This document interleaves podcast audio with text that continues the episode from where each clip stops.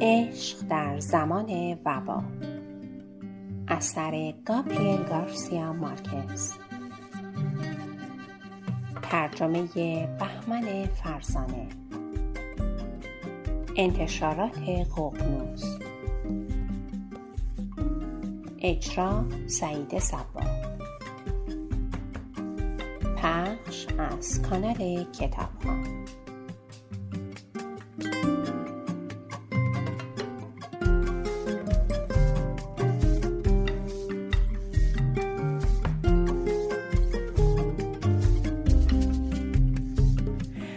سنجش زمان را از دست داده بود. متوجه شد که بار دیگر بیدار شده است. خود را مقابل یک پنجره بزرگ و نورانی یافت. با صدای آمری کاویکونیا که با مستخدمان توپ بازی می‌کرد. به جهان واقعیت برگشت. توی اتاق خواب مادرش بود. در بستر او دراز کشیده بود. گاه وقتی خیلی احساس تنهایی می‌کرد به این اتاق پناه میآورد. مقابل تخت خواب آینه بزرگ رستوران دون سانچو را به دیوار آویخته بود. هر بار که از خواب بیدار می‌شد تصویر فرمینا داسا را می‌دید که در آن منعکس شده است. متوجه شد که آن روز شنبه است چون راننده به دنبال آمریکا ویکونیا به شبانه روزی رفته بود. متوجه شد که بدون آنکه ملتفت شده باشد کمی خوابیده است. در خواب دیده بود که نمی‌تواند بخوابد. خوابش با چهره عصبانی فرمینا داسا پریشان شده بود. همانطور که داشت حمامی کرد در فکر بود که قدم بعدی او چه خواهد بود. آهسته لباس بتنگر بهترین کت و شلوارش را پوشید. به خود عطر زد و نوک سبیل سفیدش را چرب کرد. وقتی از اتاق خواب پا به بیرون میگذاشت از راهروی طبقه دوم آن موجود زیبا را دید که روپوش مدرسه به تن داشت و توپ بازی می‌کرد. با همان تنازی که چندین و چند شنبه او را متشنش کرده بود اما روز صبح اصلا هیجانی احساس نکرد. به او علامت داد تا دنبالش بیاید. بعد قبل از آنکه سوار ماشین شود بدون آنکه لزومی داشته باشد به او گفت امروز از آن کارهای بدبد نمی کنیم. او را به بستنی فروشی آمریکایی برد. در آن ساعت آنجا مملو از پدرانی بود که زیر باد به زنهای بزرگ سخفی با فرزندان خود بستنی میخوردند آمریکا ویکونیا یک بستنی بزرگ سفارش داد. از چند طعم مختلف در لیوانی بزرگ و چند رنگ. این بستنی را که بیشتر از بقیه به فروش می‌رفت خیلی دوست داشت چون بخاری جادویی از رویش بلند می‌شد. فلورنتینا ریسا برای خودش یک فنجان قهوه بدون شیر سفارش داد. بدون آنکه حرفی بر زبان آورد به بچه نگاه می‌کرد که بستنی خود را با قاشقی دست بلند می‌خورد که به سادگی تا انتهای لیوان فرو می‌رفت. بیان که نگاهش را از روی او بردارد گفت من به زودی ازدواج خواهم کرد. دخترک نگاهی مشکوک به او افکن قاشق را در خلا نگه داشته بود ولی بعد به حال خود برگشت. لبخند زد و گفت داری دروغ میگی. پیرمردها که ازدواج نمی‌کنن.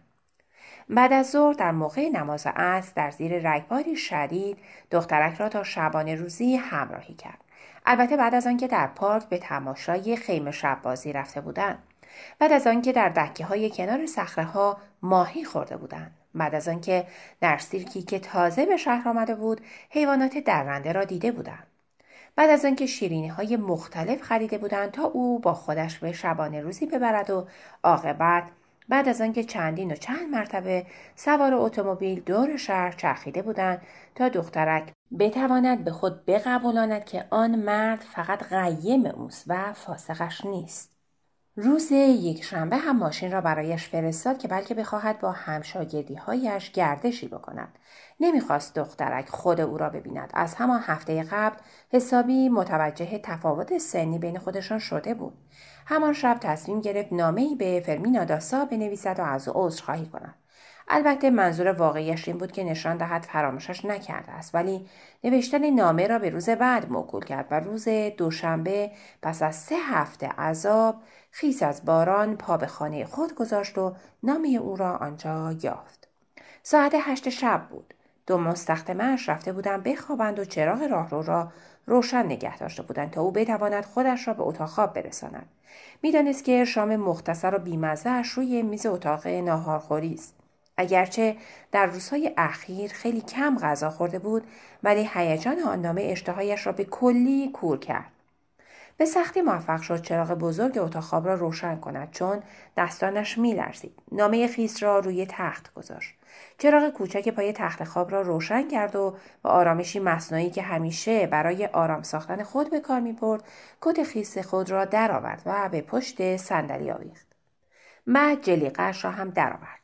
آن را به دقت تا کرد و روی کت گذاشت. بعد آن نوار مشکی ابریشمی را که مثل کراوات به گردن میبست باز کرد. یقه آهاری خود را هم که دیگر در تمام جهان از مد افتاده بود از پیراهن جدا کرد. دکمه های پیراهنش را تا روی کمر باز کرد کمربندش را هم شل کرد تا بتواند بهتر نفس بکشد و آخر سر هم کلاه از سر برداشت و آن را کنار پنجره گذاشت تا خشک شود. ناگهان از وحشت بر خود لرزید چون نمی‌دانست نامه در کجاست. چنان گیج مانده بود که وقتی آن را یافت متحیر شد. یادش نمیآمد که آن را روی تخت گذاشته باشد.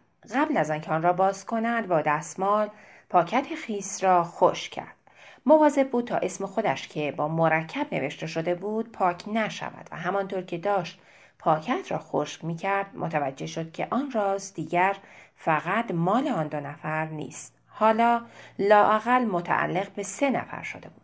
هر کسی که آن نامه را آورده بود بدون شک ملتفت شده بود که بیو زن اوربینو برای کسی نامه نوشته است که خارج از آشنایان همیشگی و آن هم فقط سه هفته پس از مرگ شوهر و با عجله که مانع شده بود آن را از طریق پست بفرستد محتاطانه سفارش هم کرده بود که آن را تحویل خود او ندهد و صرفا از زیر در به داخل لیز بدهد. درست مثل یک نامه ناشناس لزومی نداشت تا برای باز کردن پاکت به خود زحمتی بدهد چون چسب پاکت با بارانوار رفته و در پاکت باز شده بود. با این حال خود نامه خشک مانده بود. سه صفحه. بدون آنکه مخاطب معلوم باشد. امضای نامه هم فقط حروف اول نام خودش و نام خانوادگی شوهرش بود. یک بار همانطور که روی تخت نشسته بود آن را با عجله خواند. بیشتر نسبت به لحن آن کنجکاو بود تا به مضمونش. قبل از آنکه به صفحه دوم برسد درک کرد که درست همان نامه پر از ناسزایی است که امید دریافتش را داشت. صفحات نامه را در زیر چراغ کمد خوب باز کرد. کفش و جوراب خیس خود را هم از پا درآورد.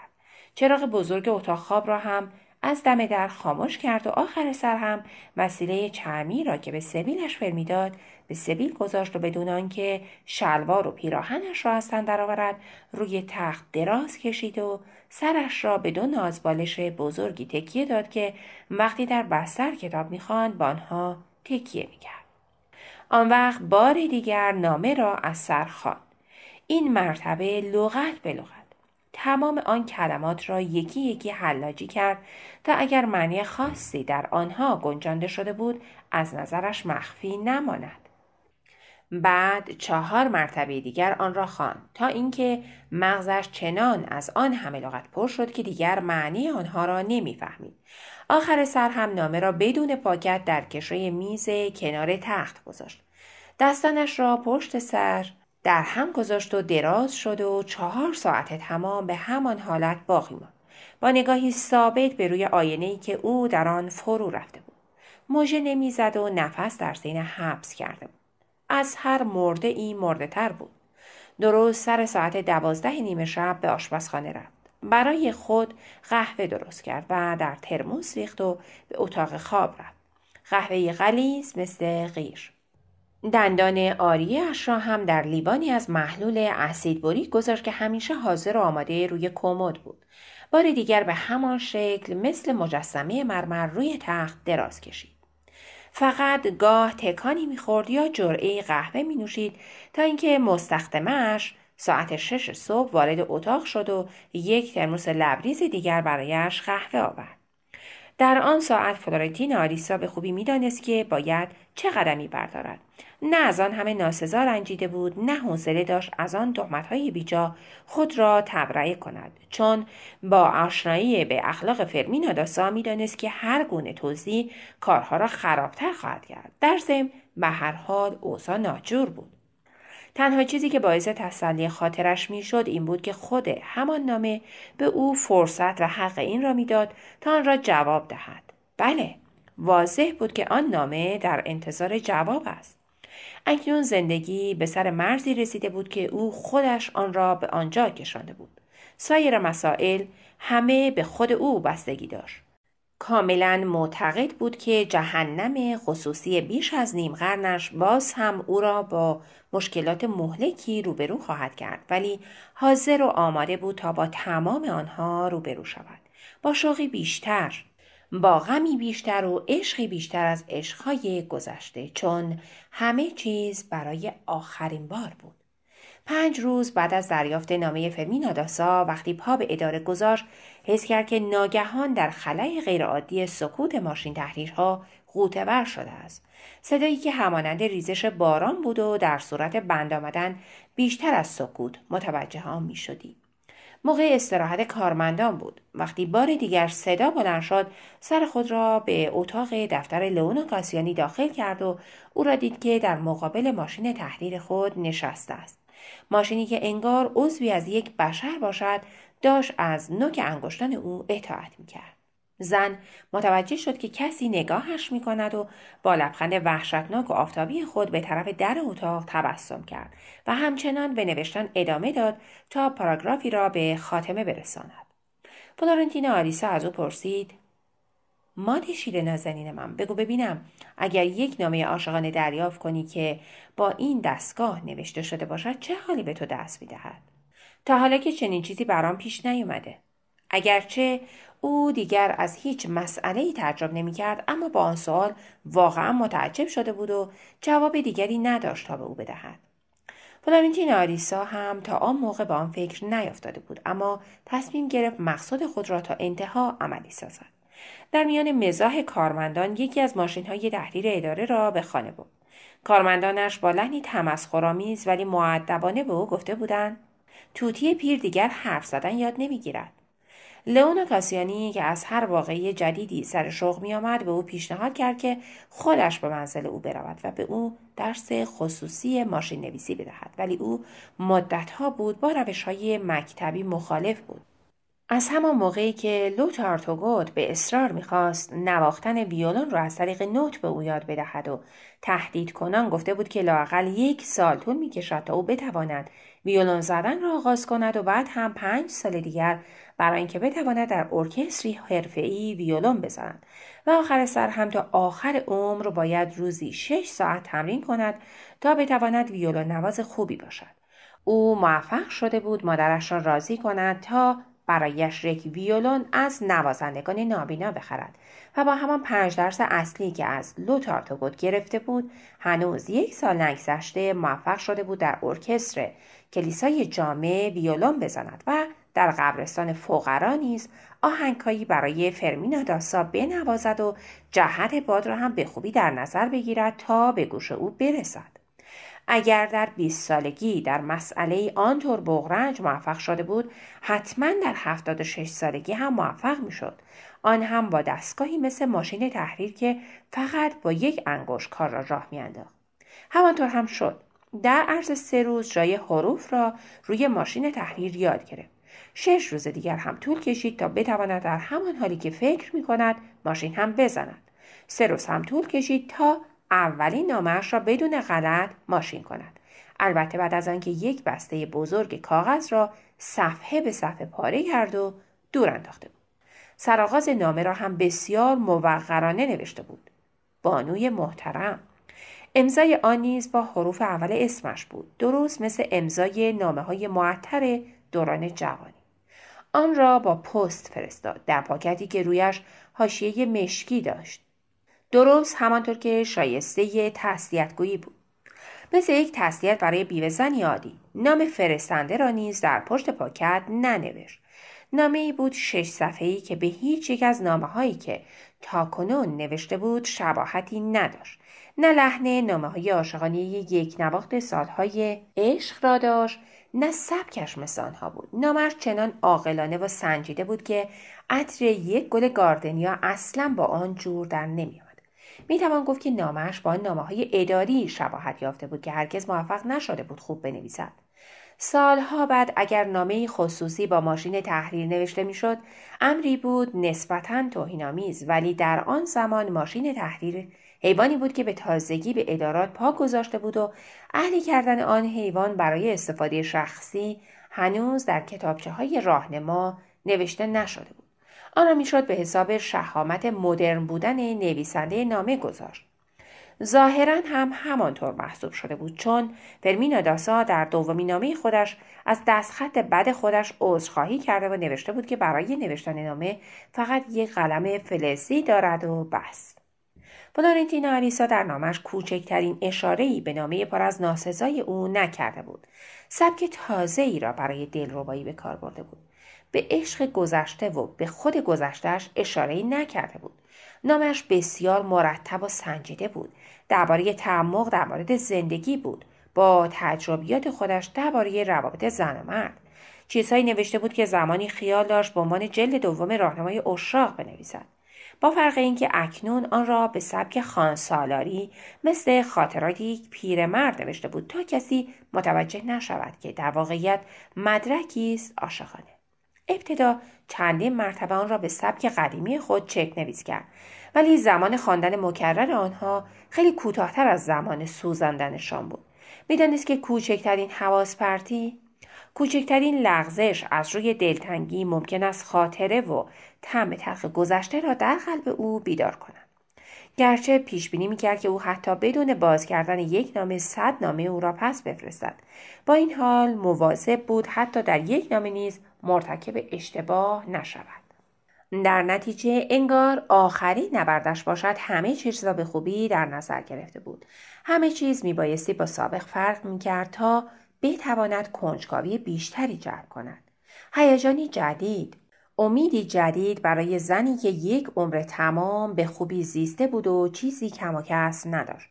باید به او امیدی عظیم عطا می کرد تا بتواند تمام آن عقاید کهنه را به خاک روبه بیاندازد عقایدی که در واقع مال طبقه او نبود و به او تحمیل شده و مال او شده بود. باید به او میآموخت که عشق موهبتی است الهی. همین و بس. عاقلانه فکر کرد که نباید بلافاصله در انتظار جواب باشد. همین که نامه را پس نفرستد برایش کافی بود. پس فرستاده نشد نه آن نامه و نه هیچ یک از آن همه نامه های بعدی. با گذشت هر روز نگرانی او نیز تشدید میاد همانطور که می‌دید نامه ها به عقب بر نمیگردند امید گرفتن جواب در قلبش بیشتر زبانه می‌کشید. تعداد نامه ها به مهارت انگشتان او بستگی یافته بود. ابتدا هفته یک نامه بعد دو نامه و آخر سر روزی یک نامه. از پیشرفت پست نسبت به زمانی که خودش در آنجا کار می‌کرد بسیار خوشنود بود. خطر این وجود نداشت که کسی ببیند او دارد هر روز به پستخانه می‌رود و برای شخص معینی نامه پست می‌کند. حتی لازم نبود نامه را از طریق کس دیگری بفرستد تا بعدها ورد زبان شود. اکنون کار بسیار آسان شده بود. پادوی اداره را میفرستاد تا برای استفاده یک ماهه مقداری تمر بخرد و بعد نامه را به یکی از سه صندوق پست در قسمت قدیمی شهر میانداخت. از بیخوابی خود استفاده می‌کرد. نامه را مینوشت و روز بعد سر راه از شوفر می‌خواست لحظه ای جلوی صندوق پست توقف کند. خودش شخصا پیاده می‌شد و نامه را در صندوق میانداخت. هرگز به راننده اجازه نداد این کار را برایش انجام دهد. هرچند در یک روز صبح بارانی چنان خیالی داشت. اغلب احتیاط به خرج می‌داد. به جای یک نامه یک بسته نامه همراه می برد تا به نظر طبیعی تر برسد. طبعا راننده نمی‌دانست که به جز آن نامه واقعی بقیه نامه ها صفحاتی سفیدی بودند که فلورنتین آلیسا برای خودش پست می‌کرد. همه می‌دانستند که با هیچ کس مکاتبه خصوصی ندارد. البته به جز گزارش درباره آمریکا ویکونیا که به عنوان قیم آخر هر ماه برای والدین او میفرستاد و در آن نظر خود را نسبت به رفتار و انضباط و سلامتی حال او و پیشرفت تحصیلیاش شرح می‌داد از همان ماه اول شروع کرد به شماره گذاری نامه ها و در ضمن در بالای هر نامه خلاصه ای از نامه قبلی را هم می نوشت. درست مثل پاورقه هایی که در روزنامه ها چاپ می. می ترسید فرمینا داسا امتداد نامه ها را از دست بدهد و گیج شود. وقتی نامه هایش روزانه شد پاکت های مخصوص سوگواری را عوض کرد و نامه ها را در پاکت های سفید و درازتر گذاشت و به آنها حالت غیر خصوصی نامه های اداری را بخشید.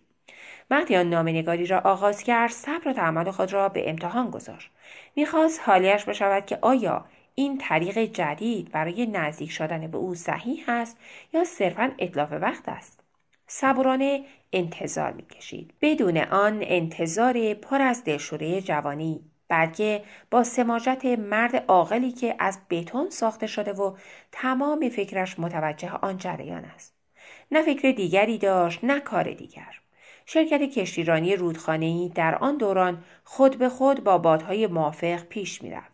در ضمن می‌دید که زنده است و مردانگیش هنوز سر جا باقی مانده است. اینها را حفظ کرده بود تا آن روز ابدی از راه برسد. روزی که فرمین داسا عاقبت متقاعد شود که برای نگرانی های تنهایی بیوهزنیش چاره دیگری وجود ندارد جز آنکه از آن قلعه پل متحرک را در جلوی پای او پایین بیاورد و راهش بدهد. اجالتا داشت زندگی معمولی خود را ادامه می‌داد.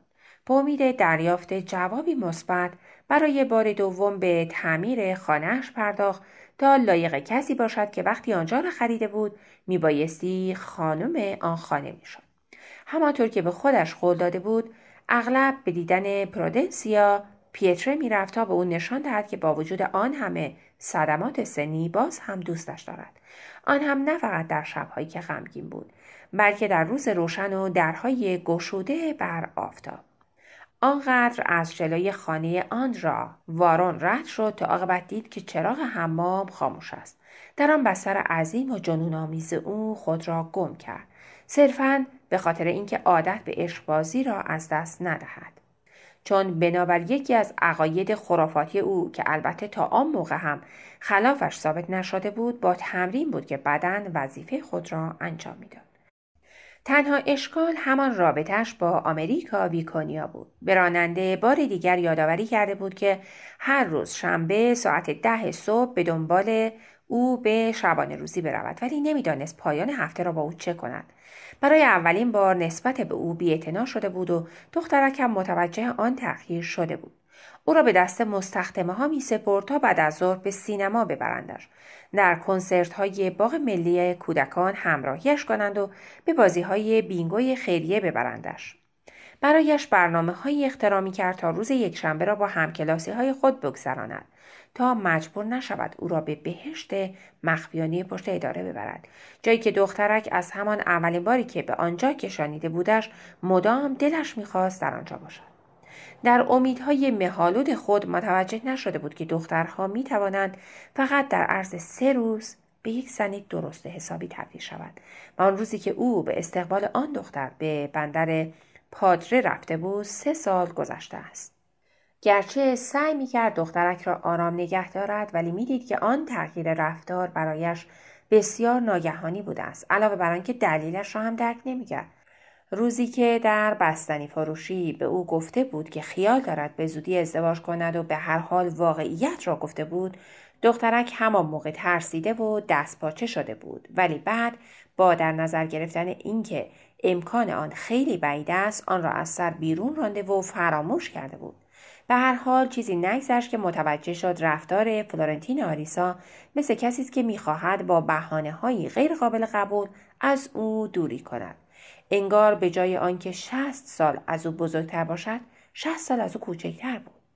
یک روز شنبه بعد از ظهر فلورنتین آریسا او را در اتاق خواب خودش یافت. دخترک سعی کرد با ماشین تحریر چیزی بنویسد. نسبتا هم خوب مینوشت چون در شبانه روزی یکی از درسهایش ماشین نویسی بود. تقریبا یک صفحه ماشین کرده بود. از دیدن عبارات او می‌شد به سهولت به موقعیت روانیش پی برد. فلورنتین آریسا از پشت سر روی او خم شده بود تا آنچه را که مینوشت بخواند. دخترک از حرارت مردانه او پریشان حال شده بود.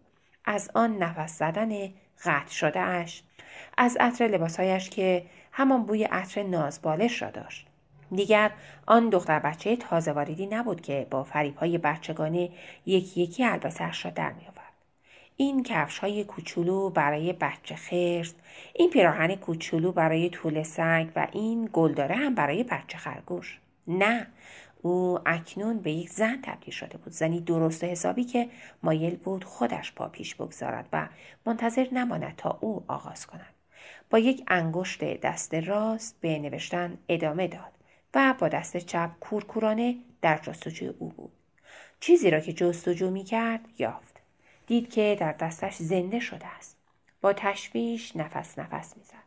تنفس پیرمردانه او نیز ناهموار و سنگلاخی شده بود. دخترک را به خوبی می شناخت. از آن مرحله به بعد دیگر قادر نبود جلوی خودش را بگیرد. عقل خود را از دست می‌داد و با جملاتی بریده بریده تسلیم شد تا به آخر خط نمی رسید نمی توانست راه بازگشت را پیدا کند. دخترک راهنماییش کرد. درست مثل راهنمایی یک مرد کور در خیابان. با لطافتی موزیانه او را قطع قطعی کرد. به میل خود به او نمک پاشید. کمی هم فلفل کمی هم سیر اضافه کرد و بعد هم پیازی را قاچ قاچ کرد. آب یک لیمو ترش و یک برگه بود در بشقاب خود او را حسابی خوشمزه کرده بود. تنور هم با حرارتی مناسب حاضر و آماده بود. هیچ کس در خانه نبود. مستخدمان خارج شده بودند و عمل بناها و نجارهایی که خانه را تعمیر می‌کردند در روزهای شنبه کار نمی‌کردند. جهان را در اختیار خود داشتند. دخترک وقتی یک ساعت زودتر از ساعت مقرری به شبانه روزی برگشت بر بغز خود پیروز شده بود. حس شامه خود را قوی تر کرده بود. ناخونهای خود را تیز کرده و از پنجه بیرون کشیده بود. حاضر و آماده در کمین نشسته بود تا به جان خرگوشی بیفتد که آنطور زندگی را بر او حرام کرده بود. فلورنتین آریسا نیز بار دیگر گول های خاص مردها را خورد و فکر کرد که دخترک عاقبت به پوچ بودن امیال خود پی برده و برای فراموش کردن او تصمیم نهایی گرفته است. به سماجت خود ادامه می‌داد. بعد از شش ماه جوابی دریافت نکرده بود و گم شده در صحرای بیپایان بیخوابی متفاوتی تا سحر در بستر خود غلط می‌زد. فکر می‌کرد که فرمین آداسا نامه اول را به خاطر ظاهر بیالایش آن باز کرده است. اما تا حروف اول نام او را از طریق نامه های گذشته میشناخت دیده است یک راست آن را در سطل خاک روبه انداخته است. حتی بدون اینکه به خود زحمت پاره کردنش را بدهد. یک نگاه به پاکت های بعدی کافی بود تا باز همان کار را انجام دهد. بدون باز کردن در پاکت و همانطور تا ابد. در حالی که به انتهای نوشتن مناجاتهایش می رسید تصور می کرد که زنها طاقت نمی آورند. بر کنجکاوی خود غلبه می کنند. شش ماه هر روز نامه ای دریافت کردند بدون آنکه حتی بدانی رنگ جوهرش چه بوده است. ولی اگر در تمام جهان فقط یک زن وجود داشت که بر آن کنجکاوی پیروز می‌شد درست خود او بود و بس